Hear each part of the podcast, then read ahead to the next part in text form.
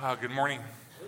Uh, before uh, we get started uh, on today's message, I do. I received a couple questions uh, before church, and uh, I guess just to clarify, Christmas Eve and Christmas Day, those are separate services. They're not. They're not identical services. Um, and we'd love to have you at both of them. If you've never, the, the, last time Christmas fell on a Sunday, um, I was really surprised and, and taken aback about kind of how cool it was to be gathered on Christmas Day. Um, to the point uh, that partway through that service, I was like, we should do this every year.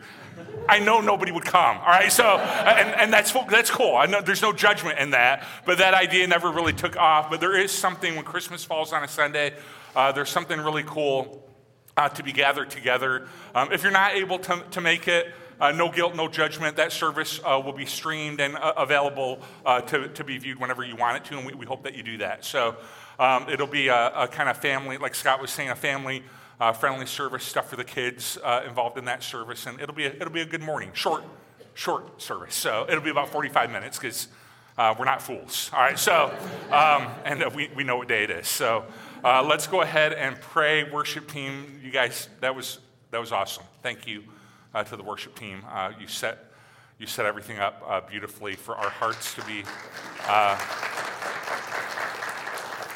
for our hearts to be directed to this idea of praising God. So let's let's talk about that a little bit. All right, Heavenly Father, we thank you uh, for Jesus. We thank you for His grace uh, as um, well, we delve into this. Uh, kind of next part of this mystery series of standing in wonder, we want to be reminded this morning, as we've already done, uh, that wonder uh, results in praise. And so, right now, we want our hearts and our minds uh, directed to praising you and praising your Son. So, in Jesus' name we pray. Amen. Uh, you've probably noticed this. This is not like a, a stunning revelation or whatever, uh, but more and more people are making their own Christmas cards. Uh, and it's gotten to the point, I don't know if you've noticed this, when you go into Walmart or Target, inventory is actually like way down, just on traditional Christmas cards. People just aren't buying them as much. They're, they're making their own. And this has created a, a challenge. When I was kind of looking into this a little bit, there is website after website that kind of gives you ideas of what you should say on your card if you're going to make your own. Because people are like, oh, I'd love to have pictures of my kids, pictures of my family. I want to make my own card, but I really don't know what to say. And there are websites that you can go to. So there's like just a generic one that says, May your days be merry and bright this Christmas season and throughout the whole next year. All right? Brilliant, right? Just generic. Here's a picture of my kid. May your days be merry and bright, right? There's funny, which I always appreciate. Um, wishing you hope, peace, joy, and lots of Christmas cookies. Uh, you know you're getting old when Santa starts looking younger and younger. Santa has the right idea visit people just once a year. It's all fun and games until Santa checks the naughty list. Merry Christmas. There's only a few more shopping days left until your loved ones find out that you have no idea what they like.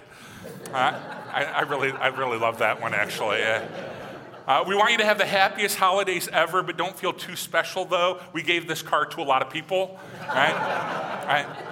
And, and then uh, there's the, the kind of spiritual ones, the religious ones, which are wishing you God's wonderful gifts of faith, hope, peace, and love at Christmas and, and always. All right? So there, there's what you can Google them and find them. There's websites that kind of help, help you uh, write your card. When I was reading Romans 16 uh, this week, the end of Romans 16 almost reads like a card to me.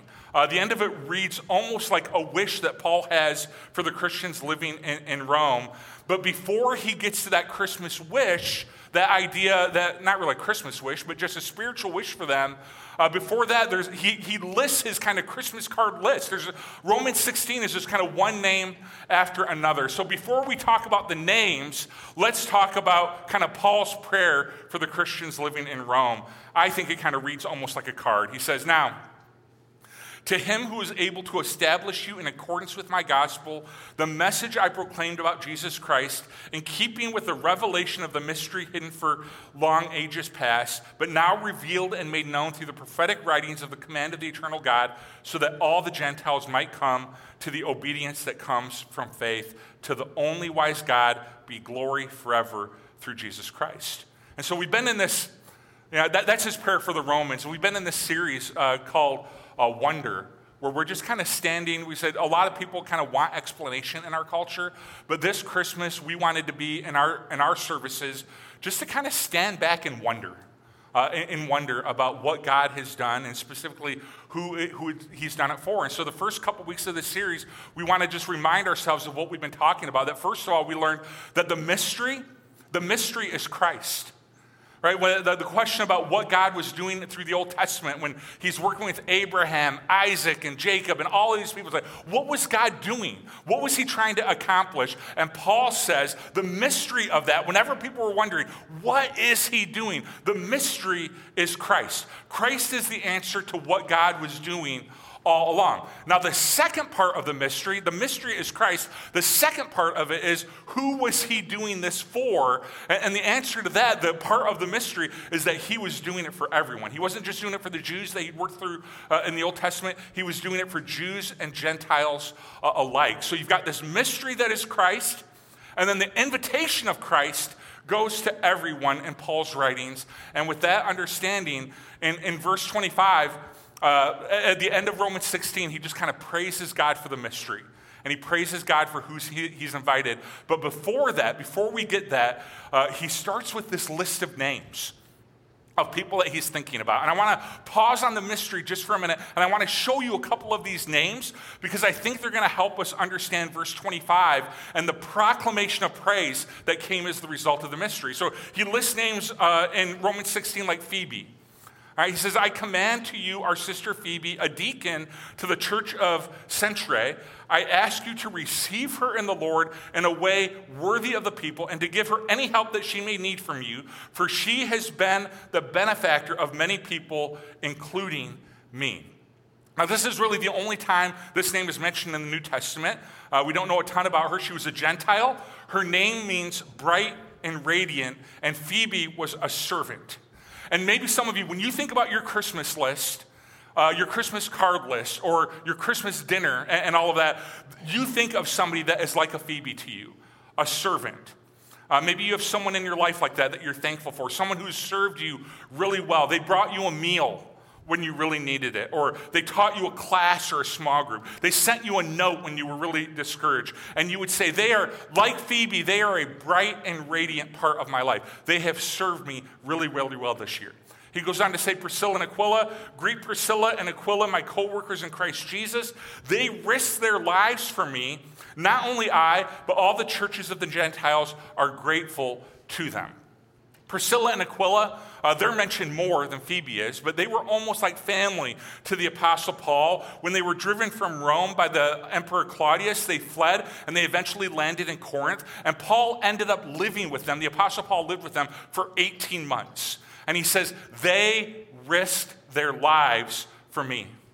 And maybe you have someone, when you think about your Christmas card list or your Christmas table, maybe you have someone that you think about in, in that realm, and you wouldn't say they risked their lives for you. Maybe you would. Maybe you wouldn't say that, but you would say, man, it's beyond service. I'm thinking about a person that sacrificed for me.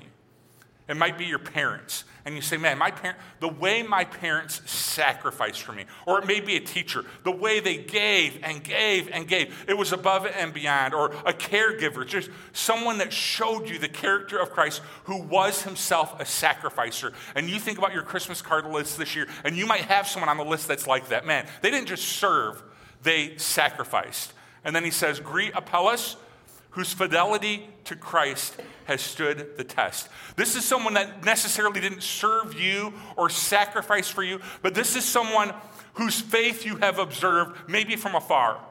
And the longer you are a Christian, the more people you have that fit into this category. And you would look at that person from afar. They didn't serve you or sacrifice for you, but you would say, man, the way they faced their cancer, the way they approached their layoff, the way they approached this hardship, it encouraged me. And, it, and they didn't do anything specifically for me, but just observing their fidelity in Christ has been an encouragement to me. And so, what exactly, you can, we could have done that all day. Paul has a lot of names in, in the first part of Romans 16. What is the relevance of these names? Why start out this way? Well, I think that when he thought about the people that God had saved through the gospel, it led him to praise. Each of these people in this list, there are people that Paul is thinking about, and he's like, man, they were saved by the gospel.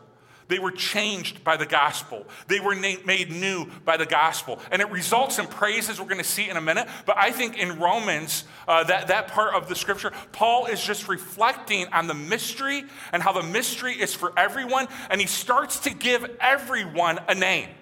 He says, I'm not just thinking about it conceptually, that this is for everyone. I'm thinking about Priscilla and Aquila. I'm thinking about Phoebe. I'm thinking about Apelles. I am thinking about these people that I know that had been changed and made new and restored and given new purpose. Paul gives the everyone, in that this is for everyone. Paul starts to give the everyone specific names, and he just is very reflective in this passage of scripture. He's like, man, the mystery is Christ. The mystery is for everyone. And then he starts thinking about who this everyone is. He said, It's for everyone. It's for Phoebe. It's for Priscilla and Aquila.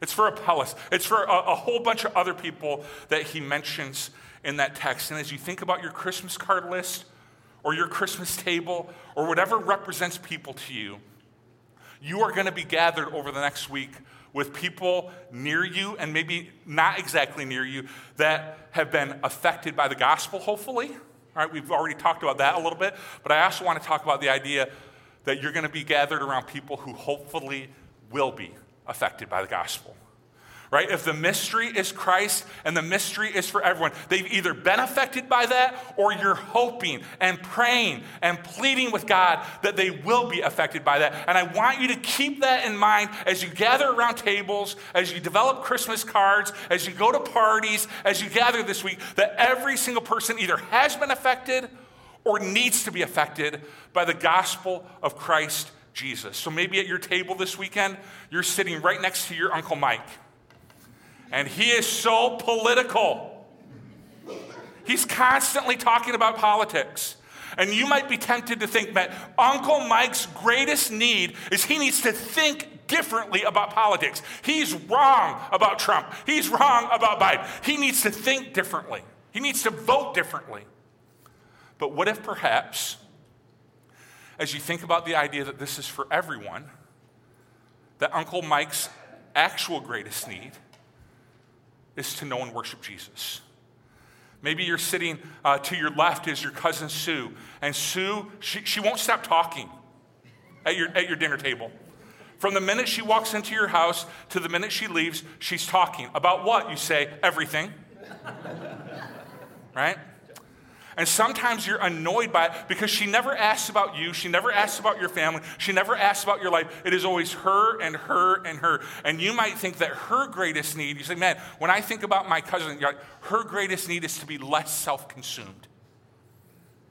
But what if her greatest need is actually to know and worship Jesus? Or maybe you're sitting across the table from your sister Mary, and she is so angry and she is so bitter, and everything's a backhanded compliment, and sometimes not even backhanded, sometimes a, a backhanded uh, comment, and sometimes it's not even backhanded, sometimes it's just mean. And you think, man, her greatest need would be to have some joy. But what if her greatest need is actually to know and worship Jesus? I think that the first several verses of this text represents a really beautiful thing that when we talk about this is for everyone, everyone has a name. Everyone has a story. Everyone has a background. And Paul takes just a couple minutes out of that chapter and he says, Let me name some people. When I say this is for everyone, I'm talking about Phoebe.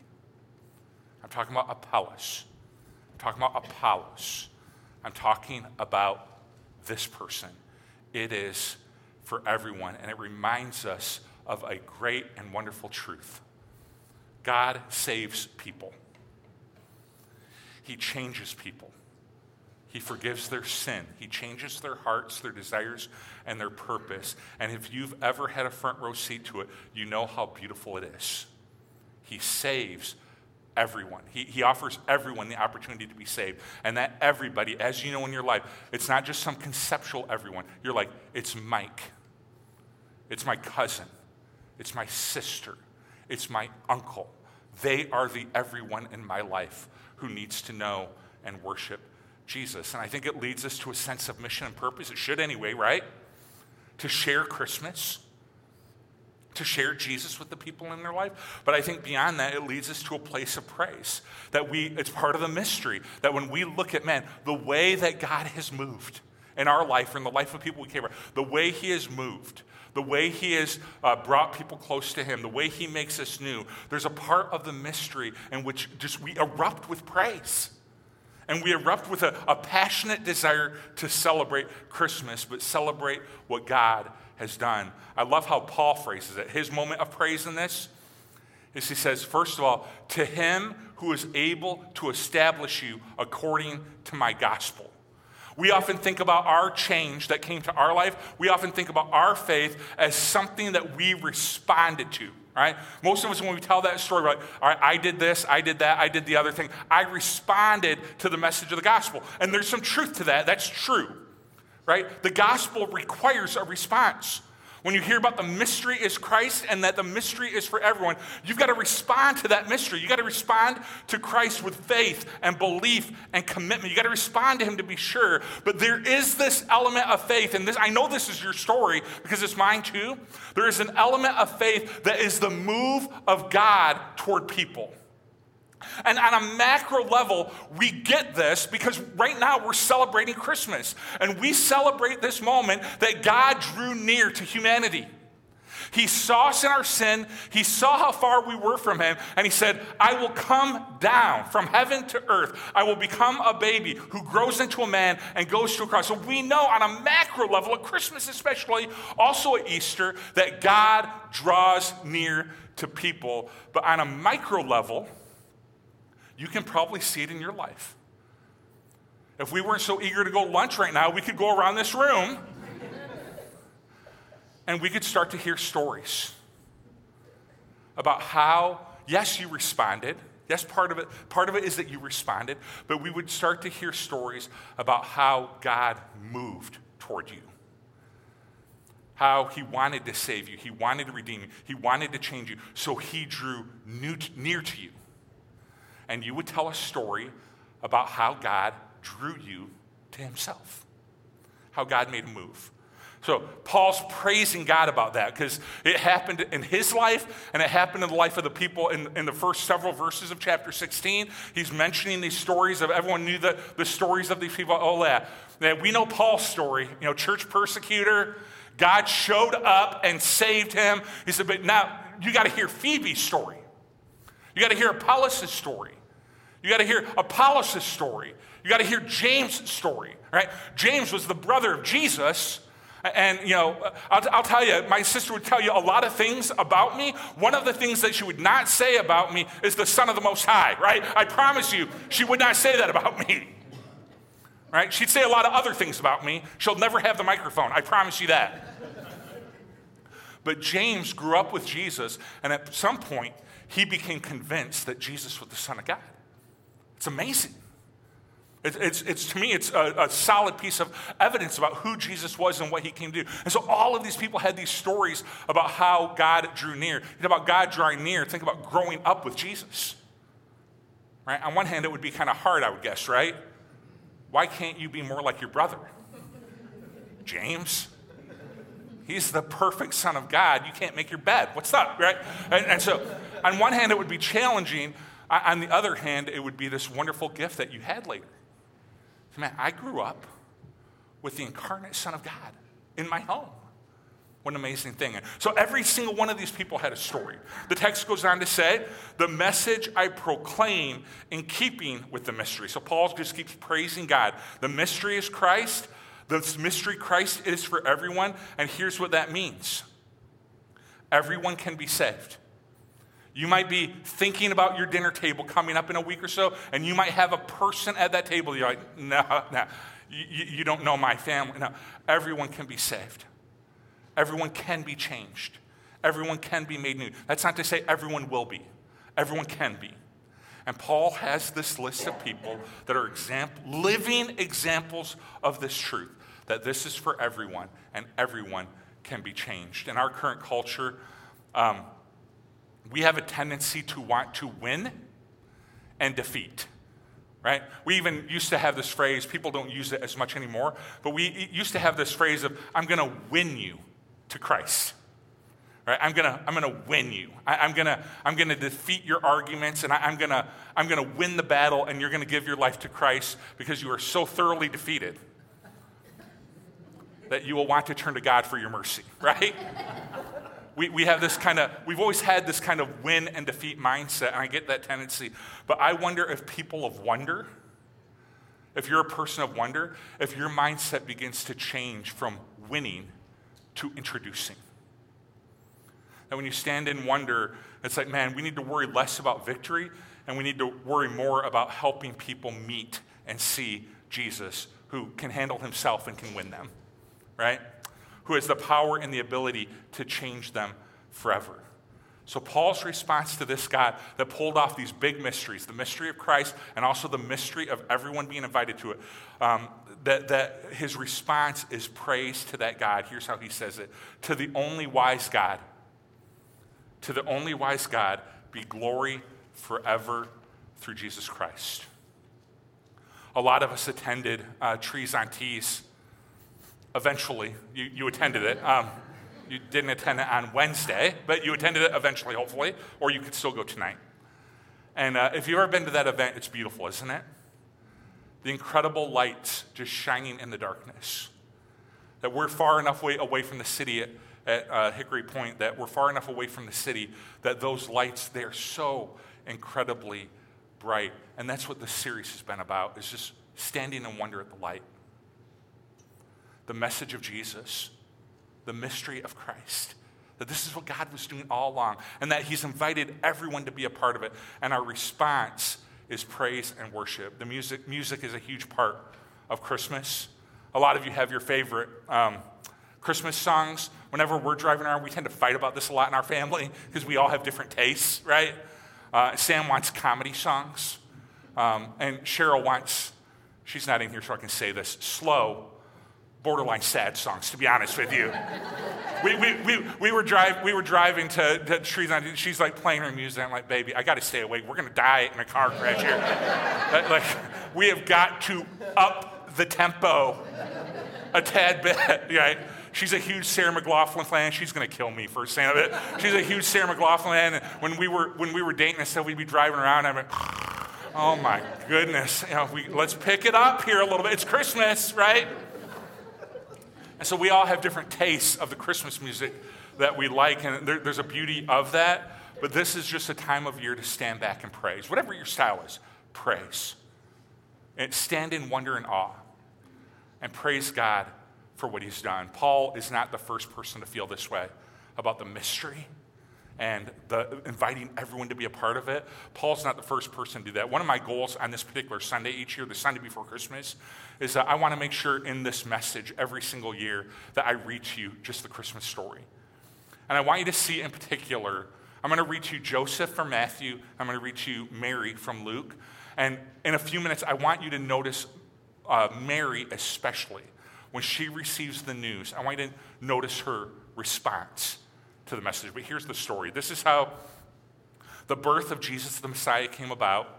His mother Mary was pledged to be married to Joseph, and before they came together, she was found to be pregnant through the Holy Spirit. Because Joseph, her husband, was faithful to the law and yet did not want to expose her to public, uh, public disgrace, he had in mind to divorce her quietly. But after he considered this, an angel of the Lord appeared to him in a dream and said, Joseph, son of David, do not be afraid to take Mary home as your wife, because what is conceived in her is from the Holy Spirit. She will give birth to a son, and you are to give him the name Jesus, because he will save his people from their sins.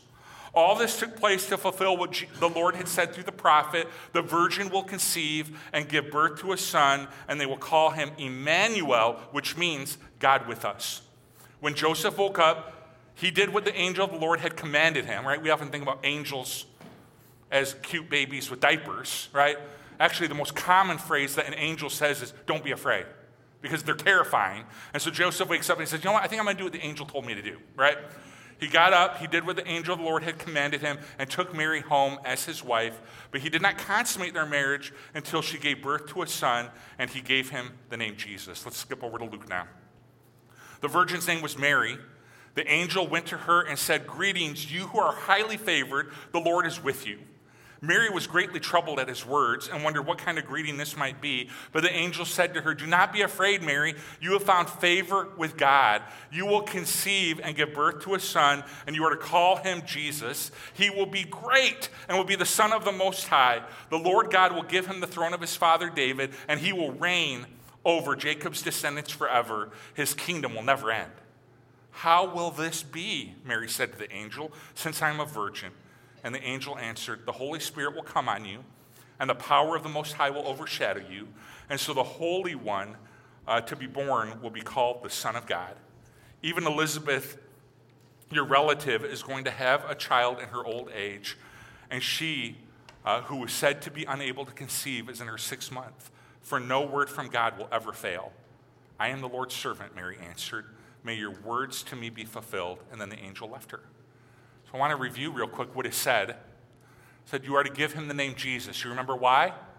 You are to give him the name Jesus because he will save his people from their sins. It is a reminder to us that what Jesus, his very name, is a reminder to us about what he came to do and who he came to be. That through Jesus, through the work of Christ, our sins are forgiven and we, are made right with God in this life and in the next. A relationship with God that we were created to have, we can now enjoy because of Jesus who saved us from our sins. And he says, that's what you're to call him. Call him Jesus. So other people are going to refer to him as Emmanuel which means God with us. And so, Christmas, especially at this time of year, it is a reminder to us of a God who drew near. It's a good way to remember it year round, but especially at Christmas, that part of God's work is that He drew near to human beings. And now, through His Holy Spirit, we enjoy Him all, all the time. But He's giving us love and joy and hope and peace. God draws near to His people. Some will call Him Emmanuel.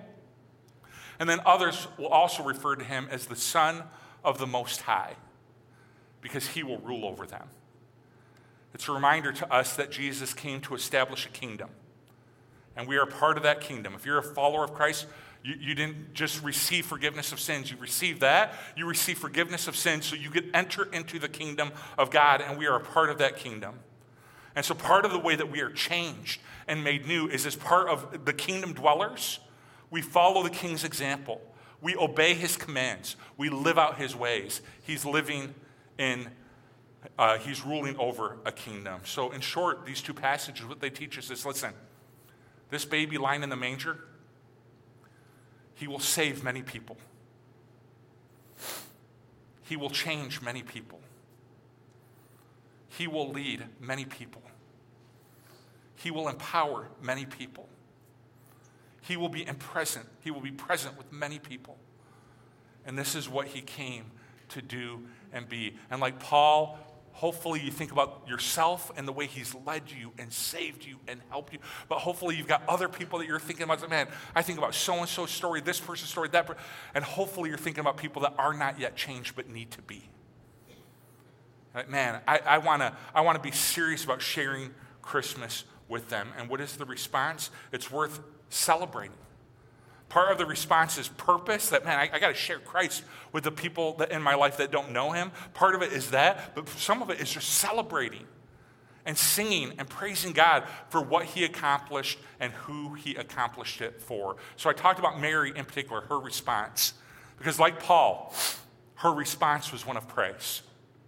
And I, I, love, that's what I love about Christmas, is that the music is so real, because part of our response to this is praise. And I want to close with Mary's song and what she, the way she responds to this message of good news. Mary said, My soul glorifies the Lord. My spirit rejoices in God, my Savior. For he has been mindful of the humble state of his servant. From now on, all generations will call me blessed, for the mighty one has done great things for me. Holy is his name. His mercy extends to those who fear him from generation to generation. He has performed mighty deeds with his arm. He has scattered those who are proud in their inmost thoughts. He has brought down rulers from their thrones, but he has lifted up the humble. He has filled the hungry with good things, and he has sent the rich away empty. He has helped his servant Israel, remembering to be merciful to Abraham and his descendants forever, just as he promised our ancestors. And Mary receives this Christmas message, and her response was praise. Paul had received this Christmas message. His response was praise. May our response be the same. Let's praise.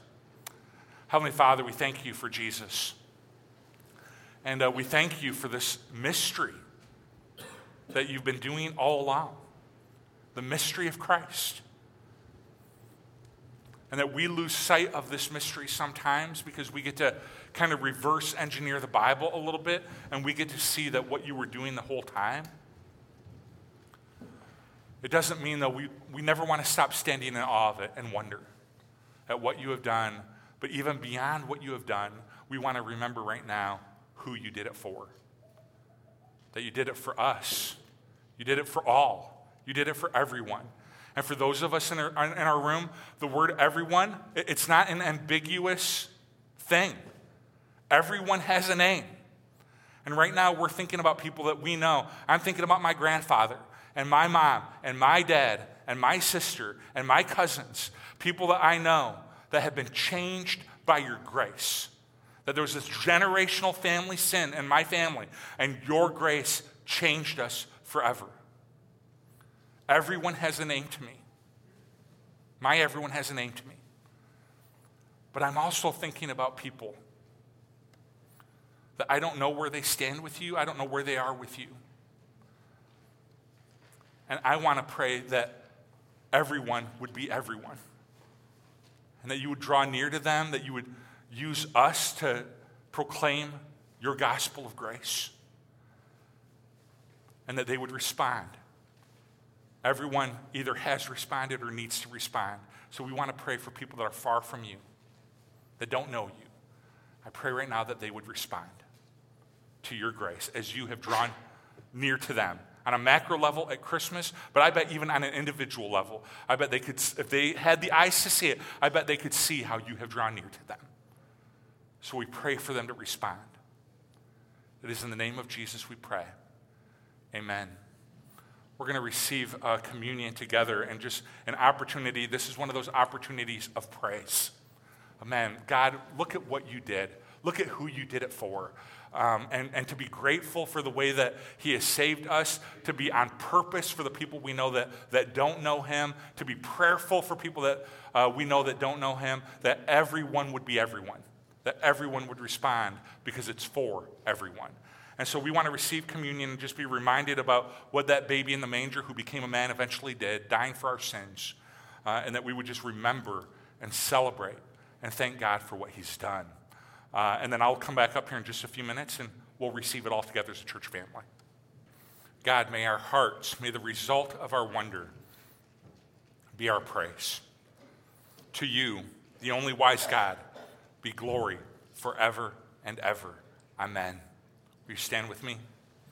We're going to close with one last song. Uh, if I don't see you uh, Christmas Eve or Christmas Day, Merry Christmas. We're really glad that you're here. Uh, and uh, we'll, uh, we'll gather together next Sunday and continue to, to worship and praise his name. Worship team. He's eager and anxious to play and sing.